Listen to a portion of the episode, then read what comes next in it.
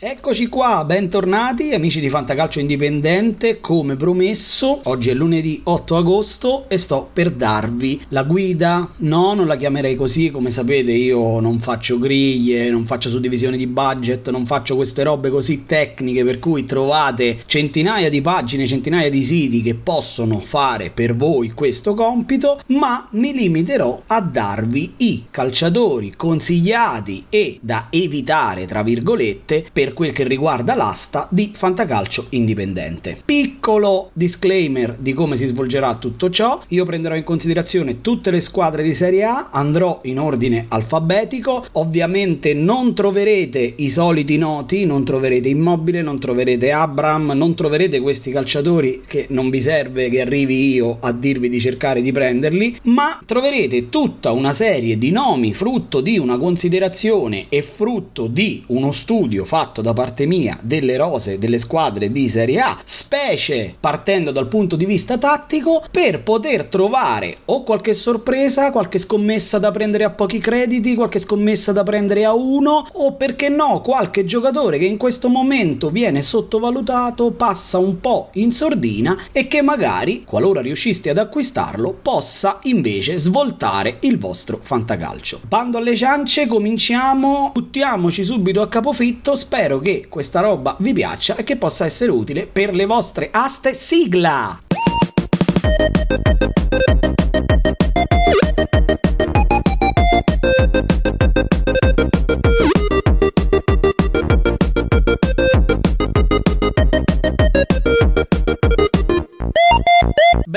Ragazzi, partiamo come detto in ordine alfabetico. La prima squadra è l'Atalanta del mio amico Giampiero Gasperini. Come sapete eh, considero Gasperini un'avanguardia insieme a Sarri del calcio italiano. L'Atalanta quest'anno non avrà le coppe. Questo che cosa vuol dire? Vuol dire che andrà meglio? No, però vuol dire che forse ci sarà una titolarità più definita, ci saranno meno rotazioni che un po' è sempre stato il problema, il tallone d'Achille delle squadre di Gasperini Gasperini in ottica fantacalcio che non sapevi mai chi giocava, c'erano tantissime rotazioni. Questa volta invece credo che senza le coppe si possa arrivare a un 11 titolare più definito e più costante. Quindi l'Atalanta quest'anno merita tanta attenzione. È la squadra che eh, l'anno scorso è maggiormente peggiorata rispetto all'anno precedente, quella che ha fatto meno punti rispetto all'anno precedente. Quest'anno ha deciso di ripartire da Gasperini,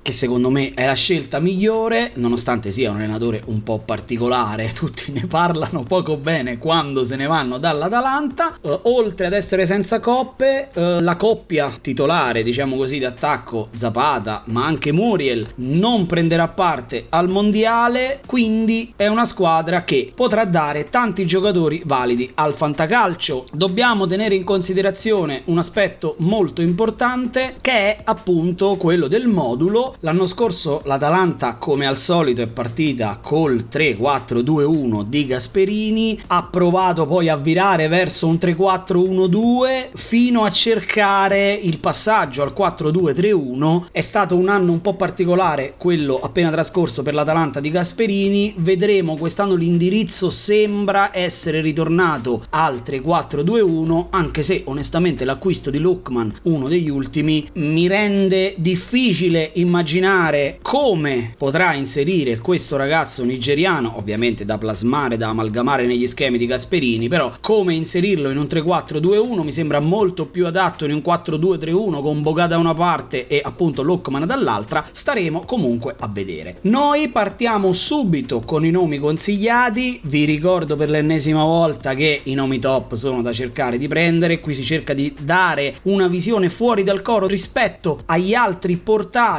che parlano di fantacalcio, ecco perché i nomi consigliati sono tre che diventano due, perché uno è una coppia. Cominciamo con Giorgio Scalvini difensore classe 2003, ragazzi, ha ancora 18 anni, sebbene vi possa sembrare che giochi da una vita in Serie A, la squalifica per doping di Palomino e la buona parte finale di stagione dell'anno scorso e soprattutto l'estrema d'utilità, può giocare braccetto sinistro, braccetto destro, può addirittura essere impiegato a centrocampo, fanno di lui un ottimo acquisto da portare via a pochi crediti. Io punterei su di lui in difesa per quel che riguarda l'Atalanta. Gli altri due nomi stiamo parlando di Ton Cop Miners e di Ederson. Ok, perché li dico insieme? Perché secondo me si giocheranno un po' il posto. Questo forse gioca a vantaggio di Cop Miners che per me è un calciatore totale, dalla tecnica superiore, dotato di un sinistro magico e faccio fatica a immaginare Cop Miners fuori dall'11 titolare dell'Atalanta, però se dovesse rimanere specialmente anche Freuler si al- potrebbe alternare appunto con Ederson, che tra l'altro ha fatto un bellissimo gol, ho avuto la possibilità di guardare Atalanta-Valencia, l'Atalanta ha sofferto tantissimo, ma Ederson ha fatto un gol veramente bello, è un calciatore che si vedeva già l'anno scorso eh, nella Salernitana eh, avere, essere di un livello, di una categoria superiore, sarà difficile vederlo subito inserito nel codice di gioco di Gasperini, però è un calciatore molto duttile, molto valido, dotato sia tecnicamente che fisicamente ed mi sembra proprio il classico elemento che Gasperini lo prende e gli dice tu qui fai la mezzala che si inserisce. Ecco perché prendeteli tutti e due, se potete farlo solo con uno, vedete quale va via a di meno. Ad ogni modo mi sembra che Cop Miners in alcune leghe sia un po' ingiustamente sottovalutato, quindi io andrei sul olandese senza indugio. Quindi, dopo Scalvini, Cop Miners ed Ederson, passiamo al calciatore da evitare e mio malgrado vi faccio il nome di Luis Muriel. Perché Luis Muriel? Innanzitutto perché non parte titolare, il titolare dovrebbe essere Zapata, sia in caso di 3-4-2-1 che in caso di 4-2-3-1. Non solo, Muriel viene da una stagione passata con più bassi che alti, pochissimi gol, dopo che era stato strapagato alle aste a causa di una magnifica stagione nell'anno ancora precedente. È un calciatore che al momento oggetto di alcune voci di mercato che potrebbe addirittura partire ed ecco io eviterei di investirci troppi crediti. Passiamo alla squadra successiva, il Bologna di Sinisa Mihailovic, quindi continuità anche qui nel segno di Mihailovic, l'abbiamo detto nella puntata di apertura di questa nuova stagione che gran parte delle squadre, le prime otto ma anche tantissime altre non hanno cambiato allenatore quest'anno e questa è una cosa che mi piace molto. Anche a Bologna si continua appunto nel segno di Mihailovic, si cercherà di ottenere l'ennesima salvezza tranquilla e perché no di valorizzare qualche giovane per tenere in salute le casse societarie come è stato fatto con i case Bamberg che sono stati venduti bene e con plusvalenza tutti e due. Per quel che riguarda i calciatori consigliati andiamo anche qui su nomi un po' particolari. Il primo è Lewis Ferguson. Chi è Lewis Ferguson ragazzi? È un centrocampista scozzese della nazionale scozzese in cui ha collezionato dopo la trafila nelle under già quattro presenze, è un 99, è un centrocampista molto duttile, brevilineo, piccoletto, ottimo dinamismo e secondo me potrebbe essere la sorpresa in un reparto non molto affollato come quello del Bologna. Qualche partita l'ha giocata anche da trequartista perché ha comunque una buona tecnica, però non aspettatevi tantissimi bonus, ma credo che possa essere un investimento sensatissimo da portare via a pochi crediti se non proprio a uno. Secondo nome è quello di Andrea Cambiaso, in prestito dalla Juventus, l'abbiamo potuto ammirare al Genoa l'anno scorso, è un calciatore molto giovane, molto promettente che, ricordiamoci, il Bologna è una delle squadre che pressa in Serie A e che cerca frequentemente le transizioni offensive, ecco perché un giocatore di gamba e anche di tecnica come Cambiaso potrebbe essere l'esterno che spinge un po' come Ikei l'anno scorso, mentre magari dall'altra parte dei Silvestri restare più bloccato perché come abbiamo sempre detto anche l'anno scorso il Bologna offende in questo modo asimmetrico un po' particolare. Ad ogni modo Andrea Cambiaso se va via per pochi crediti potrebbe essere un'occasione interessante. Piccolissima menzione d'onore per Soriano, calciatore che vista la stagione appena conclusa non avrà i riflettori puntati, verrà sicuramente giudicato uno slot basso, è invece un calciatore che al giusto prezzo può essere portato via e migliorare l'anno passato non deve essere difficile, anche perché l'anno scorso non ha portato neanche un gol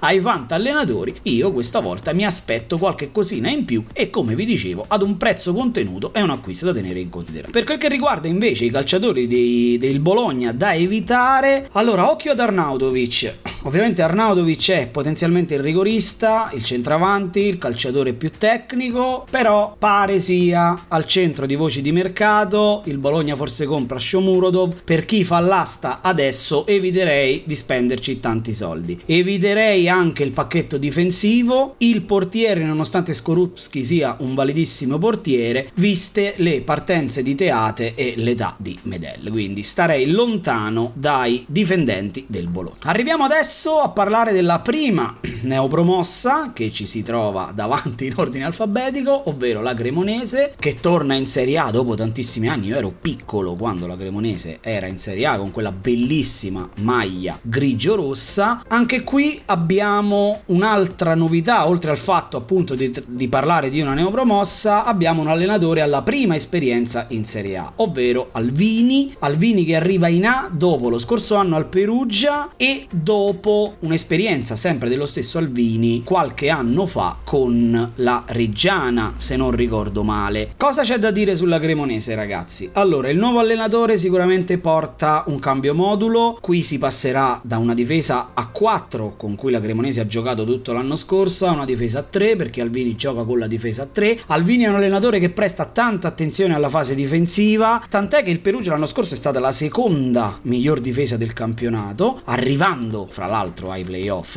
eh, e lui cerca di praticare un calcio molto aggressivo. È una squadra da tenere d'occhio la Cremonese, anche se ragazzi eh, le, le perdite di Fagioli e di Gaetano a livello tecnico si faranno sentire. In ottica fantacalcio, ovviamente per i più temerari ci sono un paio di consigliati. Nella fattispecie ce ne sono due a centrocampo che come il discorso fatto per l'Atalanta vale uno, ovvero Ascasibar e Pichel. Voi direte ma chi cazzo sono Ascasibar e Pichel? E, e avreste praticamente assolutamente ragione. Dunque, giusto per contestualizzare, Ascasibar ha oltre 100 presenze in Bundesliga, ha giocato con l'Erta Berlino, ha anche qualche presenza nella nazionale argentina e invece Pichel è un calciatore svizzero molto molto forte fisicamente che la Cremonese ha acquistato per 2 milioni e mezzo che non è un investimento da poco per una neopromossa. Sono due calciatori che verosimilmente faranno i titolari, oddio ora hanno preso anche Escalante, uno dei quali ha pochissimi crediti, massimo 1-2 ragazzi, potete portarvi via per avere un titolare. Naturalmente non aspettatevi bonus perché sono due centrocampisti di rottura, tra i due forse l'argentino è quello un po' più tendente a potervi portare qualche boss. Gli altri due nomi, anche qui sono due nomi complementari e sto parlando sempre per i più temerari di Zanimacchia e di Jaime Baez. Partiamo da quest'ultimo che è un uruguaiano, trequartista, attaccante, giocatore di fascia, può giocare sia come ala sinistra che come punta, è un calciatore già in rosa della Cremonese, l'anno scorso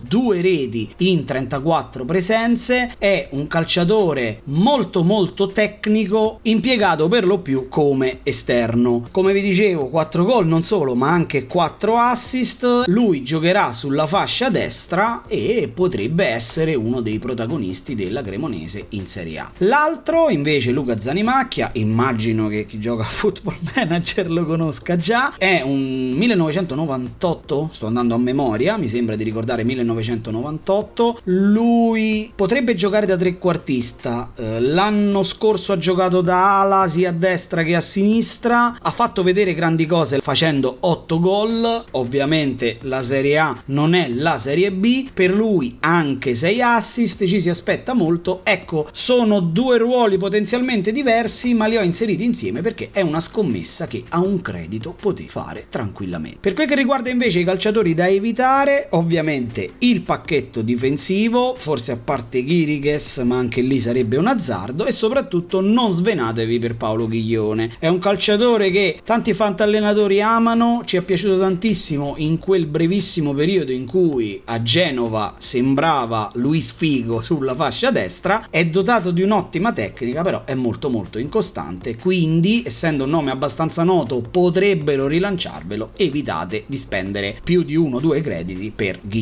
Passiamo all'Empoli. Ecco, per l'Empoli cominciamo ad affrontare uno di quei discorsi un po' particolari che prevede il confronto con l'anno precedente. L'Empoli l'anno scorso è stata una delle rivelazioni, ma quest'anno bisogna fare molta attenzione alla squadra toscana. Per due ragioni. La prima è il cambio allenatore, da Andreazzoli siamo passati a Zanetti e, e anche qui ci sarà un cambio modulo perché Zanetti tende a preferire il 4-3-3 ed è un modulo a cui i toscani non erano assolutamente abituati, sia per le tante cessioni, sono andati via Aslani, Viti, Zurkowski, lo stesso Bairami è in ottica trasferimento, forse si parla della Fiorentina, ma anche storicamente il fatto che l'Empoli tende a fare peggio, quasi sempre poi retrocedendo, al secondo anno di Serie A quando viene da una promozione. L'inizio, fra l'altro, non è dei più incoraggianti, visto che è stato eliminato in Coppa Italia contro la spalla ai tempi supplementari. Dal mercato si vocifera che stia per arrivare l'Hammers, si vocifera che abbiano chiesto male alla Fiorentina. È una squadra ancora in divenire e potrebbe essere una trappola perché potrebbe peggiorare tanto rispetto allo scorso anno. Quindi occhio. Come calciatori consigliati, io vi faccio ovviamente i nomi dei terzini, Stojanovic e Parisi, ma quelli li conoscete già, ma non spendeteci tanto, nonostante Stojanovic si veda che sia un livello superiore a, a una medio piccola di Serie A, però tant'è gioca nell'Empoli. E dulcis in fundo vi faccio il nome di Marco Marin, prelevato dal Cagliari, uno dei centrocampisti più brillanti dei sardi l'anno scorso, praticamente ha predicato nel deserto l'anno scorso, potrebbe dire la sua ad Empoli quest'anno. Da evitare assolutamente Luperto, io credo che difficilmente ripeterà la stagione abbastanza buona conclusa l'anno scorso. E soprattutto non svenatevi per Vicario per quanto sia stato uno dei migliori portieri anche al fantacalcio l'anno scorso non spendete tanti soldi per Guglielmo Vicario passiamo adesso alla Fiorentina. Qui come sapete mi torna il sorriso perché la Fiorentina è stata la grande rivelazione. Io me ne prendo un pochino il merito visto che l'anno scorso l'ho pronosticato nel mese di novembre che la Fiorentina avrebbe potuto ottenere un piazzamento europeo, così è stato. Fra l'altro, secondo me c'è più rammarico per non aver centrato una qualificazione a una coppa più prestigiosa perché l'ha buttata via sul finale, però tant'è il mercato l'ha privata di Vlaovic a gennaio, ma la Fiorentina è l'estremo opposto ad esempio dell'Atalanta di cui abbiamo parlato ad inizio puntata, ovvero la Fiorentina è la squadra che più invece è migliorata in termini di punti e di posizione in classifica rispetto all'anno precedente. Il secondo anno potrà essere tra l'altro considerato la svolta e la definitiva consacrazione, speriamo, di Vincenzo Italiano, uno dei migliori, uno dei migliori allenatori che abbiamo in Italia e tra l'altro stanno cercando di accontentarlo con un mercato mirato. Sono arrivati sia Dodò, che è un terzino di corsa, di spinta, bravo con i piedi, è arrivato Gollini per incentivare e agevolare ancora di più la costruzione dal basso, che è uno dei capisaldi di Italiano, e resterà da fare qualcosina a centrocampo, ma la Fiorentina rimane una delle squadre più interessanti in ottica fantacalcio e soprattutto ancora sottovalutate. Ho visto diverse aste in cui secondo me i calciatori della Fiorentina sono stati pagati un po' pochino. Questo è sintomo del fatto che probabilmente ci si crede poco eh, e io vi suggerisco di approfittare di questa cosa se anche nella vostra lega dovesse verificarsi questa cosa, perché chi fa l'asta prima della prima giornata, scusate il gioco di parole, potrebbe portare a casa affari interessanti. In quest'ottica, Fantacalcio Indipendente, chi vi va a consigliare? Un nome su tutti, Nico Gonzalez. Nico Gonzalez potrebbe essere portato via ad un prezzo molto più basso rispetto all'anno scorso e comunque basso rispetto al valore del giocatore, vista la pochezza di bonus dello scorso anno. Quest'anno lui sarà un punto fermo dell'attacco della Fiorentina. Secondo me il posto se lo giocheranno dall'altra parte i vari Iconè, Sottil e chi per esso, però un punto fermo, forse l'unico dell'attacco dei Viola è è Nico Gonzalez e io vi dico di puntare tranquillamente su di lui perché questa stagione sarà migliorativa dal punto di vista del fantaccio. Occhio, e qui faccio il secondo nome, a Rolando Mandragora. Rolando Mandragora potrebbe diventare un Torreira 2.0, io vi dico investiteci qualche credito perché il ragazzo è molto bravo tecnicamente, è meno metodista sicuramente di Torreira, ma è dotato di una ottima tecnica, ogni tanto arriva alla conclusione da fuori, grande corsa, è un calciatore che potrebbe stupire. Io qualche credito, ragazzi, ripeto, ce lo spenderei. Veniamo invece al capitolo che riguarda i giocatori da evitare, ovviamente qui vi ribadisco il concetto non evitare in senso assoluto di dire ok non li asto proprio, però da valutare bene in riferimento al prezzo cui li andrete a pagare. Questo discorso riguarda principalmente il ruolo della punta. Non prendete Jovic senza prendere Cabral, perché allora Jovic è un ottimo giocatore, ottimo. Gli anni migliori però li ha fatti quando poteva giocare vicino ad una punta vera, una punta di mestiere, come era Haller ai tempi del Leverkusen. In quel biennio, infatti, loro fecero 49-50 gol in due. Mi, mi sembra 23 Jovic e, e, 26 Haller, qualcosa del genere. E, però quest'anno, se dovesse sostenere il peso dell'attacco da solo, potrebbe fare più fatica, oltre a doversi chiaramente adattare ad un nuovo campionato difficile per un attaccante come quello italiano. Quindi, occhio a prendere solo Jovic, considerate l'acquisto Jovic-Cabral come un unico pacchetto. Eviterei inoltre Iconè perché è un ragazzo validissimo in termini di dinamismo, ma vede poco la porta, eh, potrebbe essere pagato più del dovuto perché magari si pensi che l'istato a centrocampo gioca in attacco, invece secondo me lui se la Fiorentina non trova soluzioni alternative sul mercato rischia davvero di giocare a centrocampo, tra l'altro già l'anno scorso ha ricoperto diverse volte il ruolo di mezzala.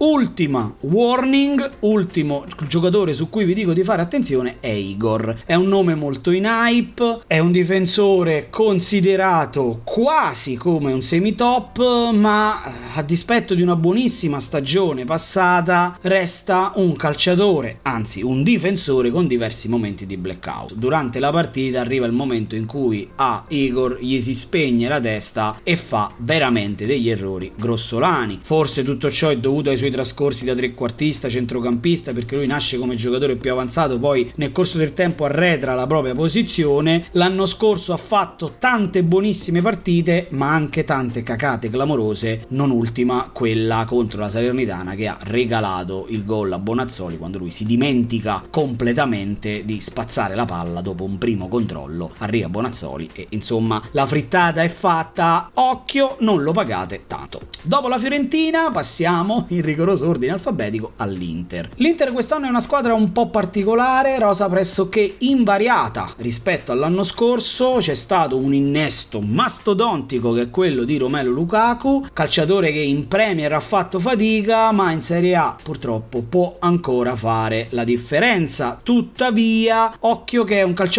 meno associativo di Zeco, molto più individualista, quindi attenzione, pagatelo ovviamente il giusto, resta un top in attacco, però non fatevi guidare troppo dai fasti che Lukaku ha vissuto durante la gestione Conte. L'altro acquisto è Mikitarian che sicuramente innalza il livello della qualità a centrocampo, offre tante alternative perché può ricoprire diversi ruoli. Comunque l'Inter resta una delle candidate allo scudetto, anche se il mercato potrebbe privarla di Skriniar, di Dumfries, non si capisce. In ottica fantacalcio bisogna stare attenti, specie a questi ultimi due nomi, perché si rischia di pagare tanto i giocatori che poi se ne vanno, ok, recuperate i crediti, però sostituirli non sarà facile. Naturalmente non vi consiglierò i soliti noti, qui dovete cercare di prendere tutti i top e semi-top che l'Inter vi mette a disposizione. Io vi do, come al solito, un paio di nomi per cercare di darvi una visione diversa. Il primo è De Frey ed è probabilmente il difensore per cui spenderete meno del terzetto arretrato dell'Inter a causa di una stagione molto deludente l'anno scorso, però De Vrij resta un difensore di livello assoluto e probabilmente se, io non me lo auguro, ma se dovesse andare via Skriniar potrebbe diventare il leader tecnico della difesa dei nerazzurri. Altro consiglio, questa volta come slot molto basso, non dico una scommessa perché non è una scommessa, però mh, non tenetelo in considerazione come primo o secondo slot, vi parlo di Edin Zeko. Astatelo, anche se non avete Lukaku. Astate Edin Zeko, perché con tante competizioni, con la Bosnia che non farà il mondiale a differenza del Belgio, potrete ritrovarvi un titolare, un calciatore validissimo, d'esperienza, che giocherà comunque un numero sensibile di partite e potrà assolutamente portarvi qualche bonus. Per quel che riguarda invece gli sconsigliati, io vi faccio due nomi. Il primo è quello di Kalanoglu, è un calciatore che a me non ha mai entusiasmato nonostante la buona stagione passata. Quest'anno con la concorrenza di Mkhitaryan rischiate di pagarlo come primo slot, ma ritrovarvi ad avere un calciatore che invece si alterna costantemente con un altro calciatore la cosa può diventare un problema. Dovreste comprarli insieme, ma secondo me la spesa non vale l'impresa. Inoltre non svenatevi per Andanovic, perché dovrete anche qui prendere anche Onana. Onana guadagna più di Samir, è stato un investimento ok a parametro zero, ma lo stipendio è abbastanza alto. Andanovic è il capitano, è il simbolo, tanta storicità, tanto rispetto, però arriverà prima o poi il momento del passaggio del testimone. Occhio che questo momento potrebbe arrivare anche a campionato in corso, quindi non fate follie per il portiere dell'Inter. O anche qui fate la mattità di comprarli tutti e due insieme. Un po' come quando alla Juve c'era Buffon e Scesni e non si capiva chi parasse, ma vabbè. Passiamo proprio alla Juventus. Allora, qui è un capitolo a parte, secondo me. Io ho avuto la possibilità di guardare un paio di amichevoli della Juventus, forse tre addirittura. Ho guardato quella con l'Atletico Madrid di ieri, ho guardato una della tournée americana di quelle giocate durante la notte e ho guardato una contro quella squadra di categorie inferiori, amichevole poi sospesa per un'invasione di campo, sto andando a memoria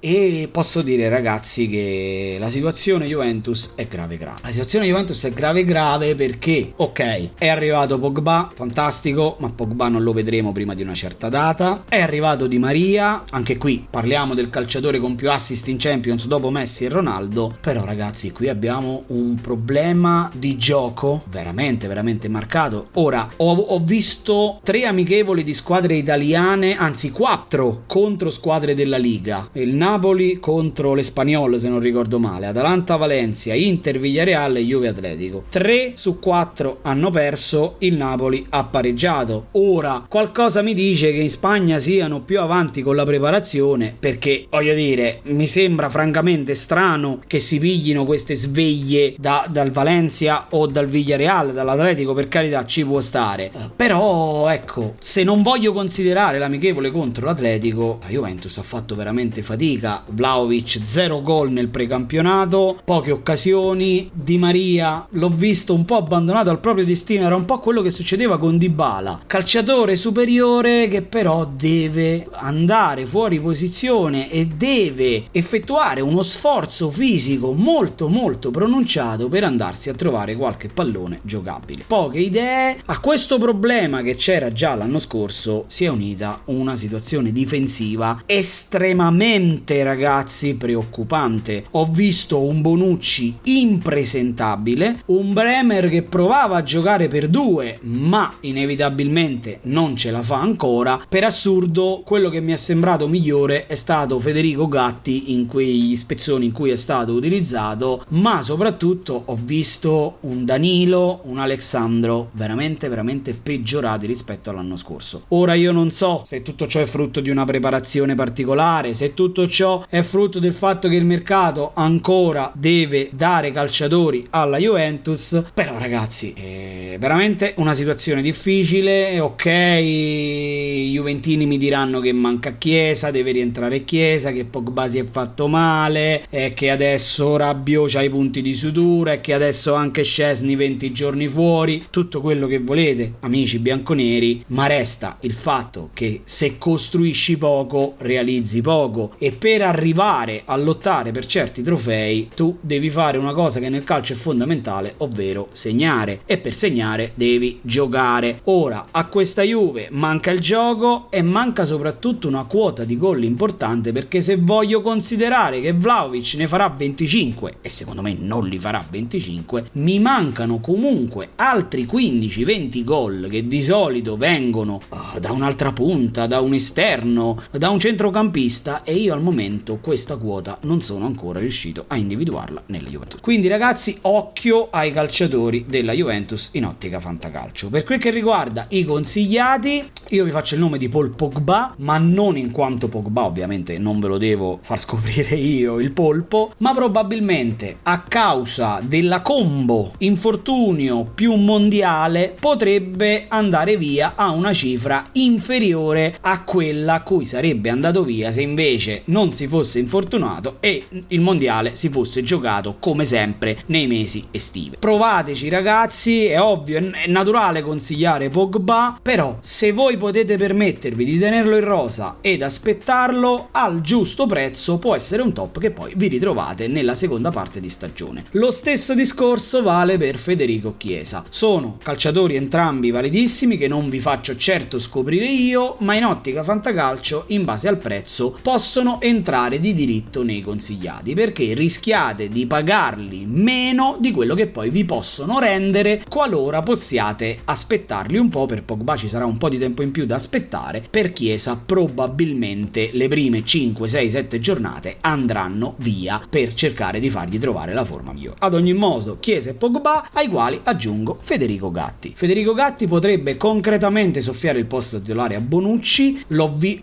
visto nello stesso momento un Bonucci disastroso e un Federico Gatti molto molto concreto, molto molto concentrato e molto più difficile da superare rispetto a Bonucci. Ovviamente non sarà facile, Bonucci è il capitano, Bonucci è Bonucci, però ragazzi, per come si metterà la stagione, io non mi sorprenderei se arrivati ad un certo punto Gatti e Bremer diventassero la coppia titolare della Juve. Gli sconsigliati invece, ovviamente vi faccio il nome di Bonucci, ma questo l'avete eh, come dire scoperto da soli, sconsigliato perché eh, viene pagato come un primo slot però secondo me quest'anno al netto di qualche gol di testa difficilmente si comporterà e renderà da primo slot. E il secondo nome ragazzi non può che essere a malincuore il mio centravanti preferito ovvero Dusan Vlaovic faccio un piccolo inciso brevissimo. Ovviamente io non vi sto dicendo che viene a stato Vlaovic e voi dovete andarvi a fumare una sigaretta. Però ragazzi eh, Vlaovic verrà pagato come un top. E io al momento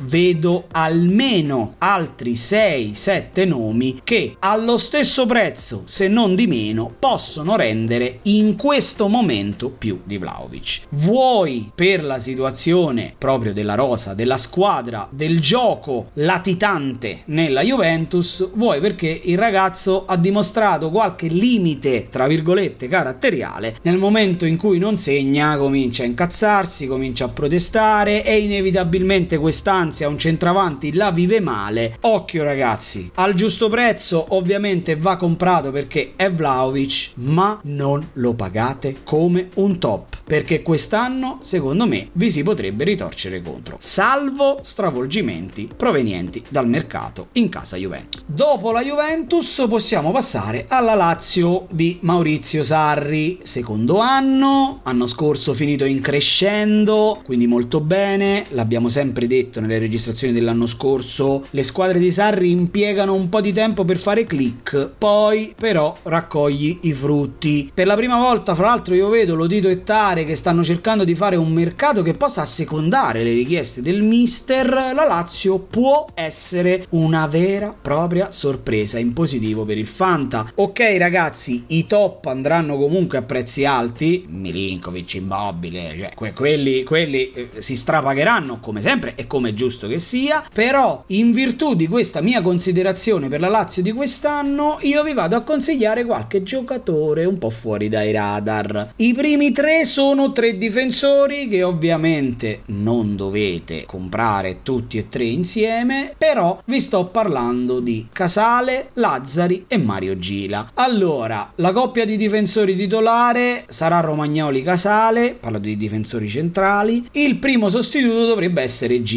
Ora, Casale io lo prenderei a prescindere perché è un difensore fortemente voluto da Sarri, ma insieme a Casale vi suggerisco di prendere anche Gila, che è sulla carta il suo sostituto. Gila è un difensore che ama difendere in avanti, uscire in conduzione, quindi è un calciatore che con Sarri può fare bene e ulteriormente migliorare. Molto giovane, questi due io qualche credito lo investirei. Stesso discorso vale per Lazzari. Dopo un primo anno di ambientamento, questa volta sembra poter essere tornato a un livello fantacalcistico accettabile che ci consente di investire qualche cosina in più nell'esterno terzino della Lazio. L'ultima menzione riguarda un calciatore a cui vi dico di pressare un occhio particolare che è Felipe Anderson. Felipe Anderson potrebbe venirvi a poco, meno sicuramente degli altri due ipotetici titolari che sono Immobile e Zaccagni, è un calciatore che l'anno scorso non è stato particolarmente ricco nei di noi fantallenatori per quel che riguarda i bonus. Quest'anno, secondo me, c'è poca alternativa. Pedro ha un anno in più, nonostante Pedro sia uno dei migliori realizzatori della Lazio nella scorsa stagione. Però, magari Felipe Anderson può passare un po' sotto traccia e io qualche investimento sul brasiliano lo farei. Per quel che riguarda invece gli sconsigliati, io non mi sento di dare un nome e, e dirvi ok, non prendetelo, perché comunque la Lazio è una delle squadre che fantacalcisticamente quest'anno mi piace di più. Se poi devo dirvi di cercare di evitare uno degli 11 dati per titolari della Lazio, forse starei lontano da Adam Marusic. Grande atletismo, però un po' di lacune tecniche e diverse lacune difensive potrebbero portare Sarri a preferirgli Isai, che come sappiamo è un talismano di Maurizio Sarri. Proseguiamo la nostra carrellata analizzando il Lecce di Marco Baroni, un'altra neopromossa dopo la Cremonese che andiamo ad analizzare. Qui è un discorso un po' particolare perché fa parte di quelle squadre in cui è veramente difficile trovare un nome da dirvi oh ragazzi pigliatevi questo che vi svolta il Fantacal. Qui bisogna andare col lanternino. Ovviamente sapete quanto questo podcast ritenga centrale la figura dell'allenatore. Qui abbiamo Marco Baroni che è un allenatore che ama costruire dal basso, specie con i terzini. Lui gioca con 4-3-3 in partenza, un 4-3-3 che però poi diventa 4-2-3-1 in fase offensiva, quindi fa tanto affidamento sulla tecnica individuale dei calciatori. Io il Lecce ad oggi la considero la squadra peggiore del campionato, c'è stata una lotta serrata tra Lecce e Salernitana, alla fine la spuntata il Lecce, è un cantiere ancora apertissimo, specie in difesa dove l'unica certezza è il portiere Falcone, il che ovviamente non vuol dire che do- dobbiate prendere Falcone al fantacalcio, anche se Falcone può diventare il vicario dell'anno scorso, però è una, una squadra che ancora deve prendere tanto dal mercato e secondo me è una serissima candidata al ritorno in Serie B, un po' quel che era stata la Salernitana prima che arrivassero Nicola Sabatini e Iervolino e si compiesse quel meraviglioso miracolo a cui abbiamo assistito qualche mese fa. Al fantacalcio c'è solo qualche scommessa ragazzi per quel che riguarda il Lecce, scommesse a pochissimo, uno o poco più di uno da cercare di portare a casa e con l'unica eccezione per strefezza è un nome già in hype, è un nome che ha già fatto bene l'anno scorso, è il calciatore più tecnico che c'ha e si sa che le piccole tendono poi a fare affidamento ai propri calciatori tecnici, quindi non lo pagherete uno, due, cre- due crediti, quindi se ci credete puntateci, per il resto il Lecce è roba da prendere a pochissimo. I nomi che io vi faccio sono Bistrovic, calciatore croato di 24 anni, ex CSK Mosca, era considerato una promessa quando aveva 18 anni, lui aveva 18 presenze, 4 gol nell'Under 21 croata, poi si è un po' perso, qualche annata deludente, tuttavia è dotato di un ottimo piede, un buon tiro da fuori, gran dinamismo, potrebbe battere qualche calcio piazzato, insomma ragazzi come si dice nel mondo dei ciechi, beato chi c'ha un occhio solo, a pochi soldi, uno massimo due crediti, potrebbe rivelarsi una sorpresa. Altri nomi consigliati invece li andiamo a pescare dal reparto offensivo, si giocheranno il posto Sisai e Colombo. Il Gambiano viene da un'annata da 20 gol nel campionato svizzero, invece Colombo ha fatto tutta la trafila nelle giovanili del Milan, tutte le under della nazionale italiana, 6 gol in 34 presenze l'anno scorso in Serie B con la SPAL. Secondo me in leghe numerose che vi danno la possibilità magari di avere più di 6-7 attaccanti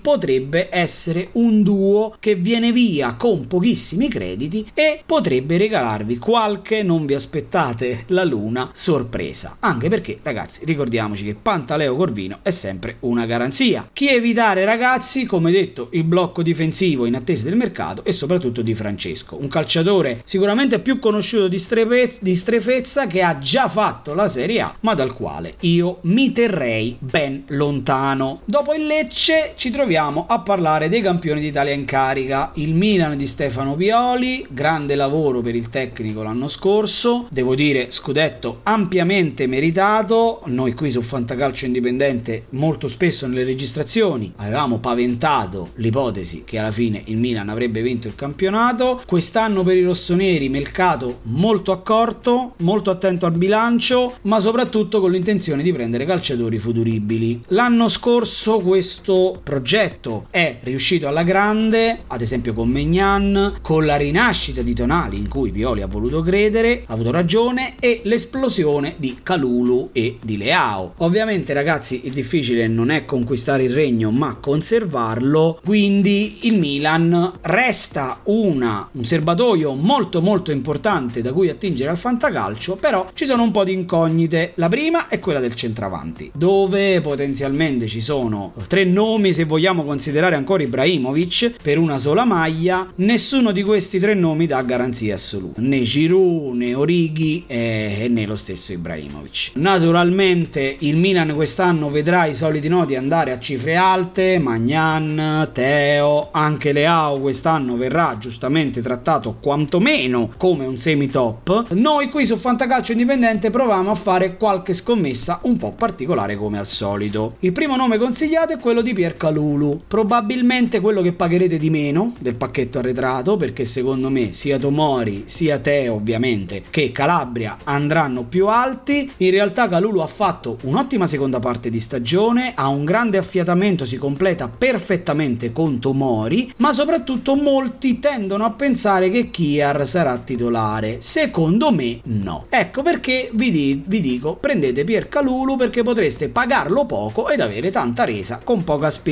Il secondo nome è un altro nome ancora più in sordina. Beh, Calulu non è in sordina per chi segue il calcio, poi ci può stare che qualcuno lo consideri ancora in sordina, però parlando del secondo nome è un nome veramente di cui si parla poco ed è quello di Tommaso Pobega. È un centrocampista da 10 gol nelle ultime due stagioni, tra parentesi sono più dei gol che ha fatto che sì, che tirava i rigori fra l'altro. Anche qui potreste pagarlo poco ed ottenere grandi risultati. Tenete presente che si è fatto male Tonali, ok, non è un infortunio pesante, però Pobega potrebbe ritrovarsi il suo spazio se riesce a assorbire le nozioni di Stefano Pioli. Un altro calciatore da prendere, ovviamente, invece è De Ketelar. Ragazzi, perché da prendere lui può ricoprire tutti i ruoli dalla tre quarti in su. Può giocare a destra, a sinistra, centrale, può giocare sotto punta, può in alcuni casi fare addirittura la punta. Vede la porta, vede linee che altri calciatori non vedono e veramente può essere l'arma in più di Pioli. Ovviamente avrà necessità di tempo, però potrebbe essere un gran bel investimento. Naturalmente, ragazzi, come tutti i nuovi arrivi, eh, il confine è molto sottile. Se lo prendete e lo pagate poco, vi sentite dei leoni. Se lo pagate e poi vi rende poco, mandate le bestemmie a chi ve l'ha consigliato. In realtà, il fantacalcio è soprattutto questo e secondo me non può prescindere dal calcio. De Ketelar è un giocatore tecnicamente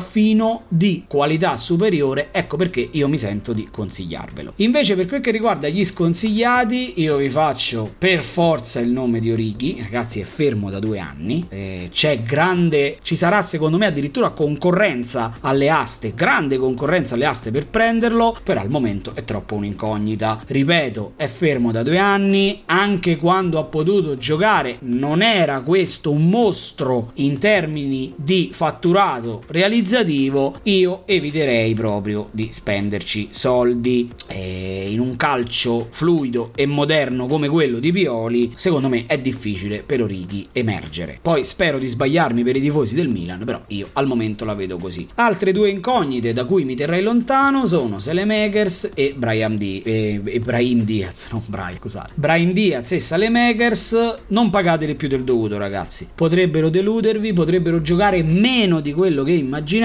Prendete anche qui, se proprio volete crederci, cercate di prendere le coppie, anche se è molto difficile perché, ripeto, ci sono giocatori come quello che abbiamo nominato prima, De Ketelar, che possono ricoprire tutti i ruoli, quindi è anche difficile fare l'accoppiata e prendere l'accoppiata. Ad ogni modo, il consiglio è, non dico statene lontani, partecipate, ma con molta nonchalance e lasciate evitando di svenarvi. Dopo il Milan c'è la succursale del Milan, no scherzo, non me ne vogliono i tifosi del Monza, una squadra tutta nuova, l'affidabilità del duo Berlusconi-Galliani è naturalmente una garanzia, nessuno vuole fare pro- proclami a Monza, nessuno credo pretenda piazzamenti altissimi, eh, però dai investimenti e dal tenore soprattutto dei calciatori che sta cercando di ingaggiare il Monza è lecito pensare che possa essere il Sassuolo del prossimo decennio, quindi una squadra che arriva in Serie A con una forte solidità economica alle spalle e con una volontà di restarci e migliorarsi anno dopo anno. Mercato di agosto secondo me arricchirà o stravolgerà ulteriormente le gerarchie l'11 titolare. Uh, l'allenatore è Stroppa ed è un allenatore monomodulo, ha sempre giocato col 3-5-2, grande attenzione però alla fase offensiva, tant'è che l'anno scorso è stato il secondo miglior attacco quello del Monza, mi sembra solo il Benevento gli sia finito davanti ed è stata l'unica, questo è un aspetto ragazzi importantissimo, queste statistiche sembrano puttanate, però poi alla fine possono contare, è stata l'unica squadra nel campionato di Serie B a portare tre giocatori a quota 10 o più gol. Naturalmente aveva una rosa sopra la media per la Serie B, in parte è vero, però comunque questi numeri raramente mentono. Fare previsioni è difficile, visto che mancano ancora tanti giorni alla chiusura del mercato e soprattutto se consideriamo che Caprari non verrà più sottopagato vista la splendida stagione appena conclusa col Verona. Quindi cosa fa Fantacalcio Indipendente? Vi consiglia due nomi tanto per cambiare esotici. Il primo è Mattia Valoti, l'anno scorso uno dei tre famosi calciatori a raggiungere quota 10 gol, nome tra l'altro poco pubblicizzato, ne sentite parlare pochissimo, lo potrete portare via a poco e potrebbe trovare invece tanto spazio, visto che occupa quella zona di campo, ovvero la mezzala, il centrocampista interno, dove ci sono calciatori con condizioni fisiche non impeccabili come Pessina e soprattutto Sensi. Quindi è un calciatore che vede la porta, ha tirato il rigore ieri in Coppa Italia, quindi occhio ragazzi, è un'asta a cui io vi consiglio di partecipare. Ovviamente il prezzo lo fa il mercato e quindi non svenatevi, però secondo me è un ottimo bassissimo slot da prendere. Altra menzione, questa volta da prendere però a uno, è Carlos Augusto, un terzino molto fisico, molto tecnico, è brasiliano. L'anno scorso è stato spesso usato addirittura come mh, mm, braccetto nei tre dietro, però probabilmente questa, questa soluzione in Serie A dubito che venga adottata da Stroppa, troppo rischioso, troppo audace, però potrà comunque fare le sue presenze e portarvi qualche bonus se schierato nel suo ruolo naturale. Ovviamente non più di uno o due crediti. Nome da evitare invece Danny Mota, ottimo giocatore, però il Monza sta cercando qualcuno proprio lì. Oh, si parla dei cardi che secondo me è, è, è, è fanta, fanta calcio, uh, si parla concretamente di Petagna, ad ogni modo secondo me il Monza sta cercando una punta da far giocare accanto a Caprari. Nonostante Danny Mota sia un buonissimo giocatore, io eviterei al momento, per chi fa l'asta prima della prima di campionato, di partecipare all'asta per Danny Mota. Naturalmente ragazzi non strapagate né Ranocchia né Sensi perché le loro condizioni fisiche rischiano di farli diventare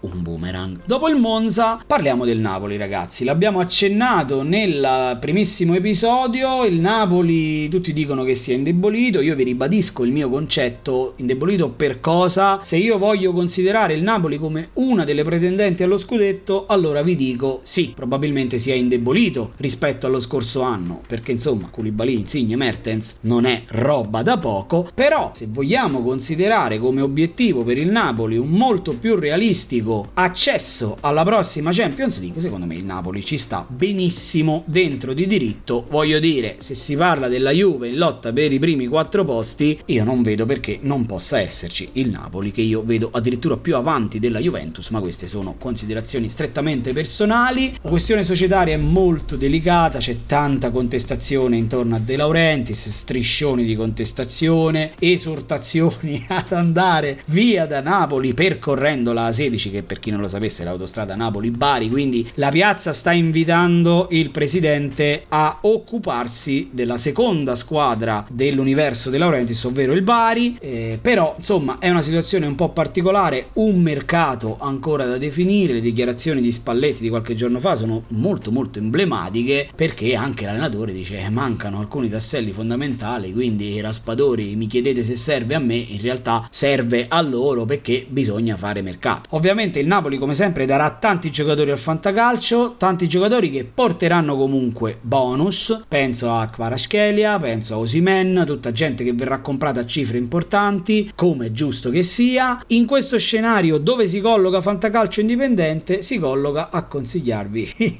nomi strani. Il primo dei quali è quello di Kim, il difensore sudcoreano, tra l'altro se potete prendetelo insieme a Ostigard. Ad ogni modo ragazzi, Kim è un giocatore molto fisico, soprannominato il mostro, per chi non lo sapesse, è un calciatore sempre concentrato e ancora un po' scolastico nelle sue uscite, però ricordiamoci ragazzi che anche Koulibaly quando è arrivato a Napoli, prima di diventare Koulibaly ci ha messo un po' di tempo, anche grazie ovviamente a un importante tutor come Albiol, però voglio dire non è stato Kalidou Koulibaly dall'anno zero. Ecco, per me il sudcoreano è una scommessa da fare ed è un calciatore l'unico su cui punterei del pacchetto arretrato del Napoli. Uh, altra scommessa da fare è Lobotka. Lobotka purtroppo non porterà tanti bonus, però rischia di giocare tante partite. Come sappiamo il Napoli forse sta vendendo anche Ruiz, non si sa se terrà Zielinski, ad ogni modo ha dato via, se non mi sbaglio, già Demme. Io credo che Lobotka sarà molto più impiegato rispetto all'anno scorso. È migliorato tanto, potrebbe essere una sorpresa come ultimissimo slot da prendere a uno. Chi evitare invece nel Napoli, ragazzi, vi faccio il nome di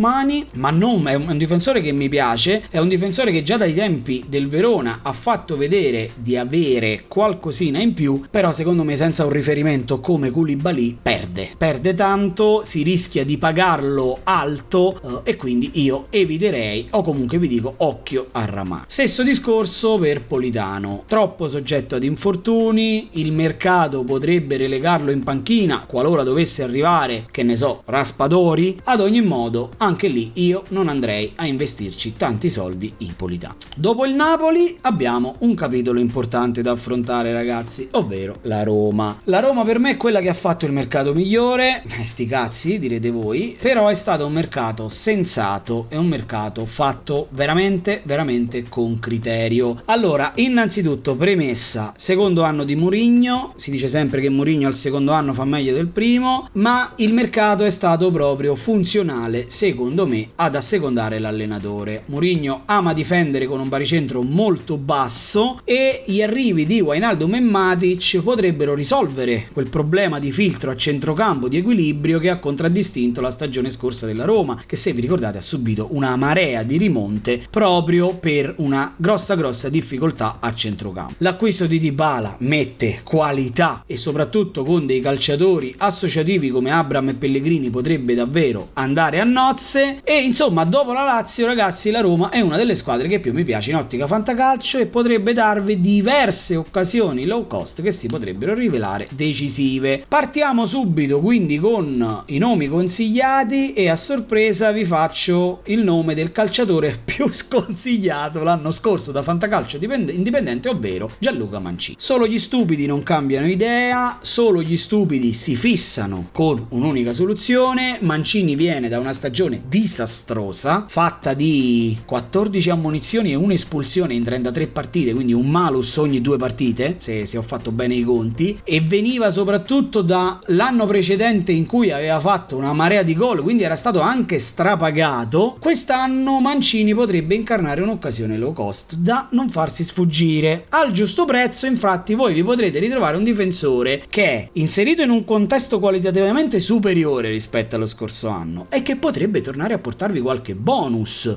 Io confermo che non sa difendere all'indietro, ma con un centrocampo con un filtro maggiore potrebbe giocare in modo più tranquillo, rendere meglio, magari anche grazie a una presenza più costante di Smalling e questo potrebbe un po' alleggerirlo e lo rende secondo me al giusto prezzo, secondo me non lo pagherete più né come top né come semi top, al giusto prezzo può essere veramente da tenere in considerazione. Naturalmente, signori, sapete il mio debole per i calciatori che usano il mancino, io so che non dovrei dirvelo, forse vado contro il disclaimer, ma neanche tanto, però non posso che consigliarvi Paolo Di Bala. Cercate di prenderlo ragazzi, Di Bala paga un velo di scetticismo da eterno incompiuto, ma ragazzi Di Bala è un calciatore divino, di una qualità superiore, di una mente superiore alla media, che in una piazza carnale, passatemi il termine, infuocata come Roma e un progetto che lo mette al centro, unito, come detto in fase iniziale, alla presenza di calciatori associativi come Abram, come Pellegrini, potrebbero renderlo un vero affare al fantacalcio, visto che difficilmente verrà pagato da primo slot. Secondo me non farà tanto meno di Abram, considerando che potrebbe calciare anche i rigori e alcune punizioni. Non ci dimentichiamo, ragazzi, che la Roma è una delle squadre che ha fatto più gol sul calcio piazzato l'anno scorso. Come calciatori sconsigliati, invece, stesso discorso della Lazio, ragazzi. Non me la sento di dirvi di non prendere Tizio, di non prendere Caio. La Roma può dare veramente tanto al fantacalcio quest'anno. Vi dico solo, non svenatevi per Spinazzola, perché ha grandissima qualità, ma è fermo da un anno, un anno abbondante fra l'altro, e potrebbe risentire dell'aumento del tasso tecnico dal centrocampo in su. Quindi ridurre, dover arretrare leggermente il proprio raggio d'azione e si sa che Spinazzola è molto più bravo a offendere che a difendere. E non strapagate nemmeno Matic, perché lì in mezzo sono in 3 per due posti, ok che si porta dietro, eh Mourinho lo conosce, Mourinho lo fa giocare, tutto fantastico ragazzi, però lì sono in 3, ovvero Matic, Cristante e Wijnaldum per due posti e potreste ritrovarvi un altro Veretù, quindi occhio al budget che andrete ad investire su Nemanja Mac. Dopo la Roma passiamo alla Salernitana ragazzi, Salernitana reduce dal miracolo dello scorso anno, entusiasmo alle stelle ragazzi, ho visto dei video per l'allenamento, una roba fuori da ogni concezione, veramente deve essere fighissimo per un calciatore giocare a Salerno e viversi la città, l'ambiente in quel modo. Ad ogni modo, entusiasmo quindi alle stelle per il secondo anno di Serie A. Uh, I campani hanno comunque dovuto fare fronte all'allontanamento di Sabatini, la cessione di Ederson, quindi due perdite importanti, però stanno comunque cercando di allestire una squadra che possa quantomeno lottare dalle prime giornate per non retrocedere, anziché fare come quegli studenti che studiano tutto l'ultimo giorno, riducendosi all'ultimo momento. Sarà difficilissimo, ve lo preannuncio, bisognerà vedere quante squadre ci saranno peggio della Salernitana, al momento è una grande incognita e necessita, secondo me, di diversi innesti, specie in difesa, uscito malissimo dalla Coppa Italia contro il Parma, una fase difensiva pessima ancora da registrare, poi pessimo, ho usato un eufemismo, vale lo stesso discorso fatto per il Lecce, ragazzi, tolte pochissime eccezioni, io eviterei quasi tutti, se non come riempitivi in leghe numerose o come scommesse da un credito. In quest'ottica, ovviamente, andiamo a consigliare giusto Eric Botheim, centravanti molto fisico, gran tempismo, scorso anno al Bodo Glimt, 15 gol in 30 partite, a uno può essere il classico riempitivo che se poi troverete il coraggio di schierare potrà portarvi qualche bonus. Ho preso lui e non Bonazzoli perché inevitabilmente ragazzi Bonazzoli lo pagherete, o almeno lo pagherete più di uno e a quel punto secondo me non ne vale più la pena. Altro riempitivo potrebbe essere Boinen, centrocampista dalla buona tecnica, in grado di dettare i tempi. Nelle squadre che devono salvarsi queste figure secondo me sono imprescindibili. Per quel che riguarda invece gli sconsigliati non possiamo che nominare tutto il reparto arretrato eh, che oltre a dover subire degli stravolgimenti, allora non dovete farvi trarre in inganno ragazzi dalle prestazioni dello scorso anno di Fazio. Cioè, secondo me lui, Radovanovic sono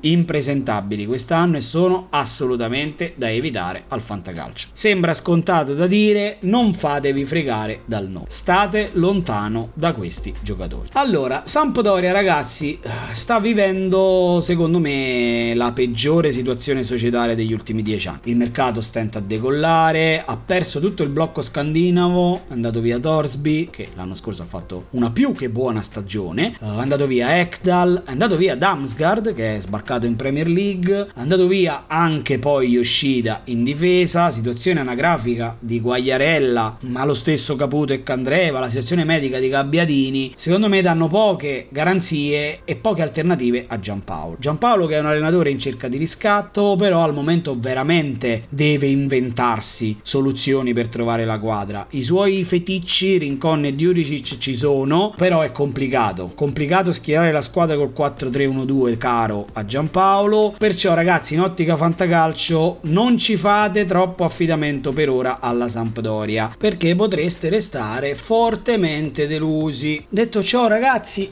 dobbiamo andare a tirare fuori i nomi, ma anche qui consiglio assolutamente, assolutamente Sabiri, giocatore totale, destinato nel giro di qualche anno a un top club, dinamismo, ottimi piedi, tiri da fuori, calci piazzati, calciatore ha fatto un gol da centrocampo nel precampionato fuori di testa, nonostante sia un nome già in hype e come detto autore di un buonissimo precampionato, mi sembra l'unico per il quale valga la pena investire qualche credito in più, specie in fantacalci popolati da persone un po' disattente che tenderanno a preferire sicuramente Candreva. Alla lunga, secondo me, Sabiri farà meglio del seppur ottimo Antonio Candreva, che dovrete comunque pagare cifre ragguardevoli vista la stagione appena trascorsa. Per quel che riguarda gli sconsigliati, invece, sicuramente andiamo sul resto dei centrocampisti, quindi su Rincon e Diuricic, in particolar modo loro due, nonostante partano abbastanza presenti nell'11 titolari, il trequartista ex Sassuolo va considerato solo se preso a prezzo da fare, ovvero massimo l'1% del budget, oltre secondo me è un rischio, nonostante la centralità del ruolo del trequartista nell'idea di calcio di Giampaolo, ad oggi secondo me è ancora un azzardo comprare Diuricic, anche perché manca qualcosa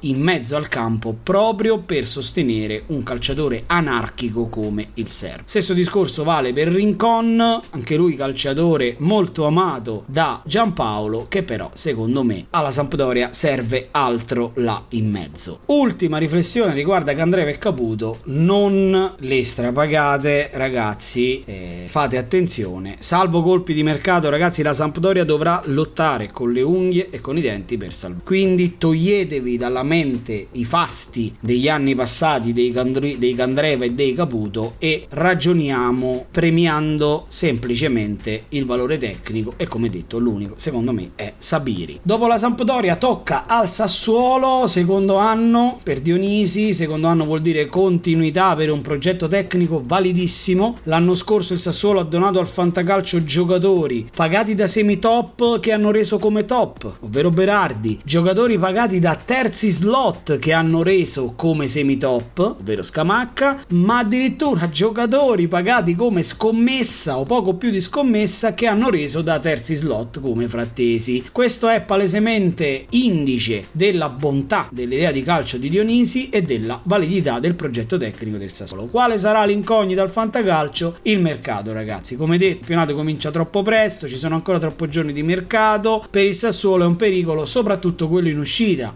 Diuricic è già andato, vabbè, aveva reso al minimo l'anno scorso. È già andato anche Scamacca. Eh, c'è stato qualche cambiamento in difesa con l'addio di Ghirikes, però ad oggi sono in bilico addirittura le permanenze di Frattesi e Raspadori, che non sono due giocatori da poco nello scacchiere di Dionisi. Dionisi che fra l'altro dovrebbe avere terminato di fatto la migrazione dal 4-2-3-1 ereditato da De Zerbi al suo 4-3-3, tant'è che l'investimento maggiore quest'anno del Sassuolo è stato proprio in mezzo al campo con l'acquisto di Torsved. Prima di darvi i nomi consigliati ragazzi vi faccio una sola raccomandazione, non fatevi prendere dall'hype per i calciatori del Sassuolo. Per quanto validi siano i nuovi innesti, dovranno comunque adattarsi ad un nuovo campionato. Perciò provateci, sia chiaro, ma non pagate troppo né i nuovi, tantomeno i Berardi, perché un conto è una stagione con numeri overperformanti, un altro conto poi è mantenersi costanti su certi livelli. Ad esempio, già Frattesi nella seconda metà dello scorso campionato è quasi sparito dalla voce bonus al fantacalcio. Come nomi ve ne do uno per reparto questa volta, ragazzi, partendo proprio dalla difesa dove troviamo Erlich. Erlich, ragazzi, negli ultimi due anni è stato uno dei migliori allo Spezia con due salvezze miracolose, conquistate fra l'altro con merito, oltre 50 presenze e 5 gol, nonché una convocazione quest'estate per la prima volta nella sua carriera con la nazionale croata, con la quale ha esordito in Nations League da titolare. Lui può essere quel colpo low cost che si rivela vincente. Secondo nome, appunto, l'abbiamo già nominato poc'anzi, Torsved, viene dal Genk, che è quel meraviglioso serbatoio di talenti da cui sono usciti, ad esempio, Milinkovic Savic, Malinowski. È un giocatore molto alto, dotato di grandissima tecnica, come vi dicevo,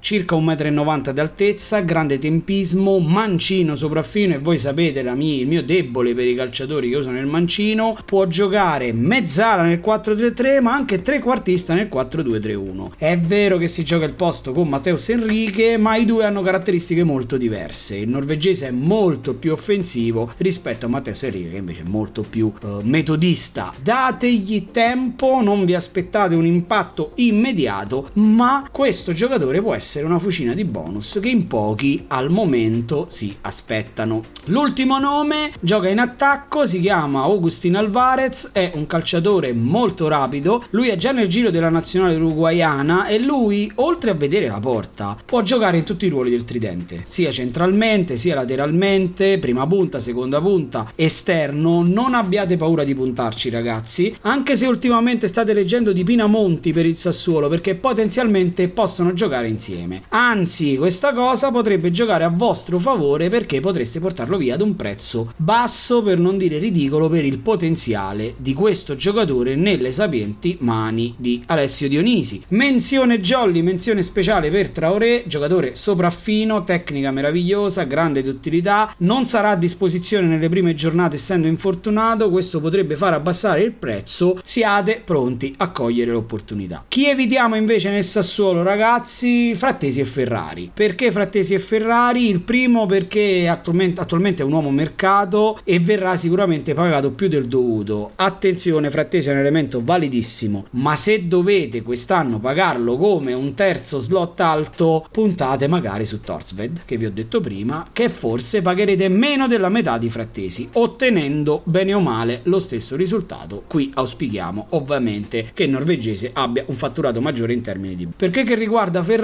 dovrà guidare la difesa, è una figura d'esperienza, ma gli preferisco Erlich, che pagherete sicuramente meno e secondo me è più affidabile appunto di Ferrari. Dopo il Sassuolo ci concentriamo sullo Spezia che sancisce finalmente il ritorno in panchina. In Serie A per Luca Gotti, allenatore feticcio insieme a Vincenzo Italiano di questo podcast, per Luca Gotti si profila all'orizzonte un compito tutt'altro che semplice, ovvero quello di trovare la salvezza per il terzo anno di fila in una piazza solo apparentemente tranquilla come quella di La Spezia, dove, ricordiamolo perché è bene ricordarlo, un validissimo elemento come Tiago Motta l'anno scorso è stato per lunghi periodi al confine dell'esonero e solo alcuni risultati meritati sul campo ma ottenuti anche con una discreta dose di fortuna gli hanno consentito di arrivare alla fine. Alla fine ha avuto ragione lui, è riuscito a salvarsi e poi giustamente ha ringraziato e salutato. Gotti è un fondamentalista del 3-5-2, tanta enfasi sulla fase difensiva e sulla compattezza della squadra, punti di riferimento importanti nelle mezze ali che Gotti ama mescolare, un vuole un giusto mix tra doti fisiche e tecniche e lo stesso discorso vale per una coppia d'attacco. Anche all'Udinese ce l'ho fatto vedere, ama mixare privilegiando una punta fisica che è imprescindibile a quanto pare da affiancare a una più mobile, nella prima parte a Udine giocavano caca e lasagna, oppure da affiancare a una più tecnica, ad esempio Beto dell'Ofeo. In quest'ottica Anzola sembrerebbe sicuro del posto e potrebbe essere un sesto settimo slot abbastanza appetibile. Qui su Fantacalcio Indipendente come al solito vi diamo dei nomi un po' fuori dai radar, ecco perché i consigli ricadono su due difensori. Ovviamente ragazzi prendetene solo uno. Il primo è Nicolau, unico difensore mancino del pacchetto arretrato, quello con più minuti giocati l'anno scorso ed è quello che secondo me garantisce certa titolarità. L'altro, anche valido, secondo me sarà titolare anche lui, però forse parte un po' indietro, è uh, Jakub Kivior, difensore polacco di 1,90 m che potrebbe incarnare il Bram Neutink di Udine. Menzione d'onore per un altro duo, anche qui prendetene naturalmente uno solo, sto parlando di Kovalenko e Agudelo. Potrebbero essere un ottimo colpo low cost vista la quasi certa partenza di Giulio Maggiore e quindi la necessità da parte di Cotti di affidarsi a qualcuno coi piedi buoni in mezzo al campo. Agudelo potrebbe giocare addirittura qualche partita anche nel reparto più avanzato, mentre Kovalenko alla lunga potrebbe diventare la mezzala titolare dello Spezia. Vi nomino infine, ma solo se siete dei pazzi scatenati come me, Emil Kornvig. È un norvegese, anche qui di quasi 1,90 m, eh, che è stato spesso utilizzato nel precampionato di Liguri, ha giocato quasi tutte, la, tutte le partite e vista la predilezione per i calciatori dotati di gran fisico in mezzo al campo da parte di Luca Gotti, mi vengono in mente Machengo e Wallace all'Udinese, potrebbe essere il classico colpo a uno, non aspettatevi bonus, però ci potreste fare plusvalenze in quelle leghe che invece gestiscono il mercato dando la possibilità ai fantallenatori di fare plusvalenza giocando con la lista o perché no con gli altri fantallenatori. Nei calciatori sconsigliati invece vi metto Caldara, un giocatore che potreste tendere a sopravvalutare, a pagare qualche credito in più, nonostante la discreta stagione a Venezia, che è terminata comunque con la retrocessione, mi sembra lontano parente del Caldara di qualche anno fa. Lasciatelo comprare agli altri, sicuramente sarà più conosciuto, voi invece avete Nicolao e Kivior. Veniamo, siamo quasi addirittura d'arrivo al Torino del mio amico Ivan Juric, una delle squadre che mi fa più paura al momento e per la quale sono costretto a malincuore a suggerirvi di aspettare a comprare i giocatori perché il mercato fino a fine agosto dovrà per forza portare almeno 3-4 elementi ai Granata. Per quanto io ami e chi ascolta questo podcast lo sa, Ivan Juric, già leggere la lista dei ceduti è impressionante, è sconcertante ragazzi, cioè Bremer, Pobega, Bregalo,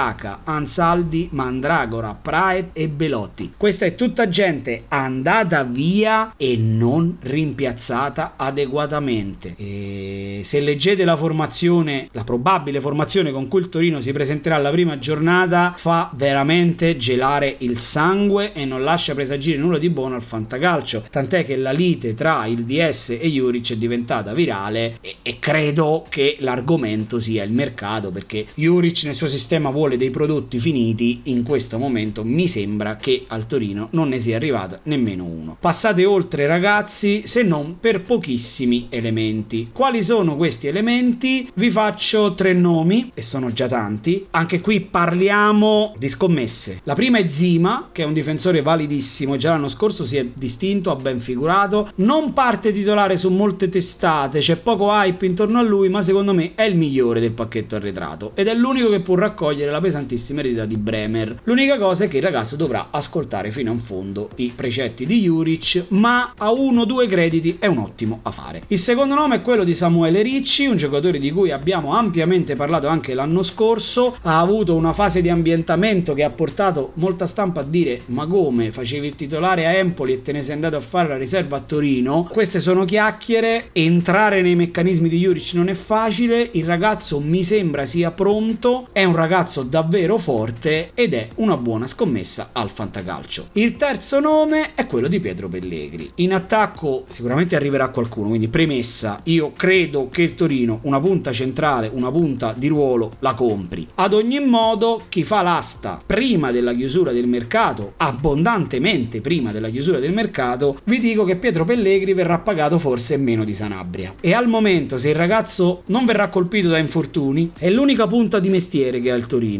E se dovesse ritrovare la verve di quando era considerato un enfant prodige, è secondo me un affare a uno, due crediti da portare a casa. Per quanto riguarda eh, i nomi da evitare, come vi ho detto, state un po' lontani dal Torino al momento. Tenete presente che i Singo, i Lukic ve li faranno comunque pagare e io già per questo eviterei, nonostante le buone stagioni eh, di Singo e Lukic. Io vi dico di stare lontano dal portiere, chiunque esso sia, non fatevi trarre in inganno dalla buona stagione passata di Milinkovic Savic. Già sul finale di stagione aveva perso il posto in favore di Beriscia, che non mi sembra questa cima, ma deve fare i conti con una difesa ormai raffazzonata. Quindi state lontano dal portiere e state lontano da Riccardo Rodriguez, per carità, per il quale non intendo investire neanche un secondo di questo podcast, visto che per me è un ex calciatore. Passiamo dal Torino all'Udinese, che è la seconda squadra che mi spaventa di più. Quindi dopo il Torino c'è l'Udinese. Di solito l'Udinese regala tanti nomi al fantacalcio, che spesso sono affari low cost o acquisti a 1, 2, 3 crediti che si rivelano poi veri e propri talismani per i fantallenatori. Quest'anno però, oltre al cambio di allenatore,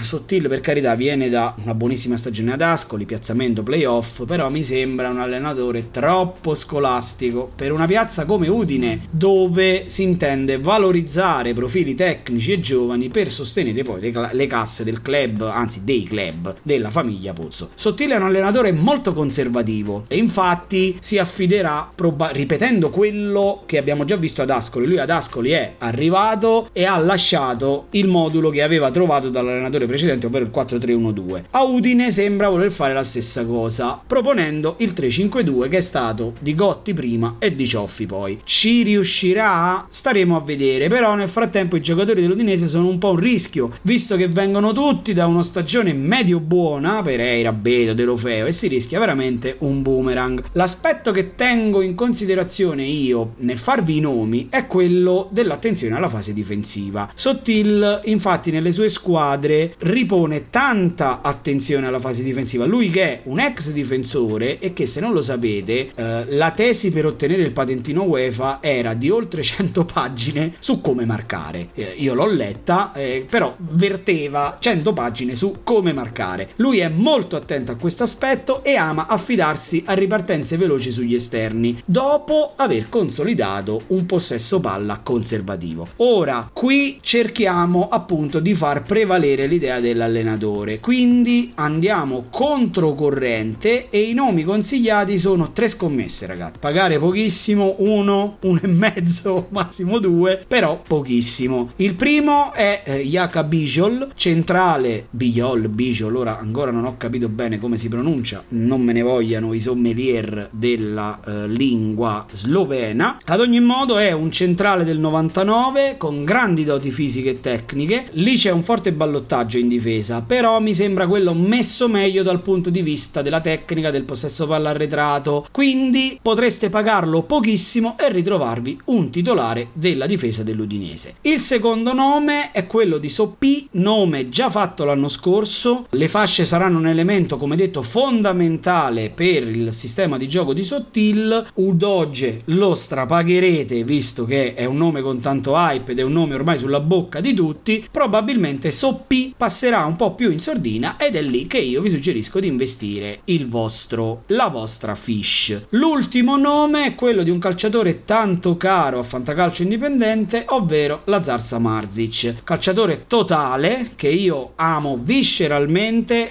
dopo un anno con molti bassi potrebbe consacrarsi. Può giocare mezzala, può giocare come raccordo fra centrocampo e attacco. Non credo che ve lo tireranno alle aste, cioè credo veramente zero. Ed è un calciatore che potrebbe rivelarsi una sorpresa per tanti fantallenatori. Per quel che riguarda gli sconsigliati, ovviamente anche qui non vale il concetto di dire non partecipate alle aste per questi giocatori, però occhio a puntare forte sui nomi caldi. De Lufeu, Beto, Pereira, non perché siano scarsi, non perché non meritino o perché faranno male, però il rischio di overpricing è davvero dietro l'angolo. Beto a parte sono poi tutti calciatori fortemente dipendenti dal sistema di gioco e dalla mentalità dell'allenatore. Occhio quindi a strapagare De Lufeu, Beto e Pereira perché potreste prentirlo. Chiudiamo questa registrazione con il Verona, che è la terza squadra che mi preoccupa più, mi fa ridere questa roba. È singolare, fra l'altro, che siano una dietro l'altra, ma anche il Verona, che era stata la vera e propria sorpresa l'anno scorso, potrebbe rappresentare la squadra che darà più flop a questo fantacalcio. Il cambio di allenatore anche qui è esiziale, porterà con sé del tempo necessario per abituarsi. La squadra è uscita malamente contro il Bari dalla Coppa Italia. Lo stesso Cioffi ha detto che la squadra è incompleta. Uh, oltre poi alle voci di mercato che girano intorno a Simeone, Ilic, Lazovic, la partenza di Caprari che è stato uno dei migliori, se non il migliore, l'anno scorso. Eh, il Verona deve fare i conti con tutto questo e con la rivoluzione tattica intrapresa da Cioffi, che a parte il modulo, che è, che è dive- simile ma diverso, perché Cioffi gioca col 3-5-2, Tudor giocava con un 3-4-1-2, ma soprattutto Cioffi predica una mentalità molto meno aggressiva, molto meno uomo su uomo, molto meno individualista ricer- nella ricerca della riconquista della palla e un baricentro molto molto più basso. Staremo a vedere, staremo a vedere chi sconterà queste, questi grossi cambiamenti. Anche qui ragazzi, come fatto per il Torino, come fatto per l'Udinese, vi dico aspettate, prima di investire fantamilioni sul Verona, aspettate e magari andate su qualche scommessa a uno o giù di lì. Quali so potrebbero essere queste scommesse? La prima è in difesa. È partito Casale che mh, mm, di fatto non è stato almeno numericamente rimpiazzato, quindi il primo consiglio di fantacalcio indipendente è un duo difensivo. Ovviamente anche qui prendetene uno solo. Sto parlando di Panagiotis Rezzos, che è un giocatore già visto l'anno scorso, validissimo difensore, il Leverkusen sei anni fa l'ha pagato quasi 20 milioni di euro. E insieme a lui ci metto Diego Coppola, anche qui difensore, capitano dell'Under 19 italiana, Tudor già un anno fa diceva un gran bene e io ho letto un'intervista di Simeone che potrebbe essere una puttanata, però diceva che lui in allenamento da tutti voleva essere marcato meno che da Diego Coppola. Sceglietene uno, in leghe numerose potete provare l'accoppiata, potete permettervelo ovviamente, perché io credo che poi Ceccherini, che è dato titolare alla lunga, cederà il posto ad uno dei due, senza dimenticare che poi Davidovic, che insieme a Gunther è l'altro titolare, è reduce da un brutto infortunio. Il secondo nome, anche qui, è una scommessa da prendere a uno. Naturalmente, ragazzi, uno è poco e due è troppo. Quindi non spendete più di un credito. Sto parlando di Alessandro Cortinovis, il Modric bergamasco. Ah, che fa ridere questa cosa. Però il ragazzo è un primavera Atalanta, può ricoprire tutti, ragazzi, veramente tutti i ruoli del centrocampo, trequartista, mediano, mezzala. Ha una tecnica fuori dal comune ed ha una grande capacità di condurre la palla dettando i tempi. È ancora acerbo, però secondo me l'età avanzata di Veloso da una parte, magari una cessione come quella di Ilic potrebbero fargli trovare spazio. Lui viene da un buon campionato, 30 presenze alla regina l'anno scorso, a uno, secondo me, potrebbe essere un nome molto molto vago. Come sconsigliati invece evitate Gunther là dietro perché è quello messo peggio dei tre e non dico evitate perché mi prenderei una valanga di insulti, ma ragazzi occhio a Barak, non lo strapagate, gioca nel ruolo che paga di più il cambio di allenatore perché in questo cambio allenatore è sparito il trequartista, è sparita proprio la figura del trequartista, il compito di raccordo è demandato alle mezze ali, quindi lui avrà meno libertà di prima oltre a doversi trovare una collocazione in una squadra che comunque mi sembra meno forte dell'anno scorso. Si rischia di pagarlo come top ed avere un terzo slot. Fate svenare gli altri su Barak. Ebbene ragazzi, siamo giunti alla fine, abbiamo analizzato tutte le squadre di Serie A. Io vi ringrazio se avete avuto il coraggio e la forza di arrivare fin qui. Io farò una piccola integrazione a questa puntata fra un mesetto quando il calciomercato sarà chiuso, cercando di darvi nomi più interessanti e sono certo che ne arriveranno tanti e vi do appuntamento a fra qualche giorno per il calciatore consigliato, il calciatore sconsigliato per ogni squadra nella prima giornata di campionato. Grazie a tutti ragazzi e buona asta a tutti.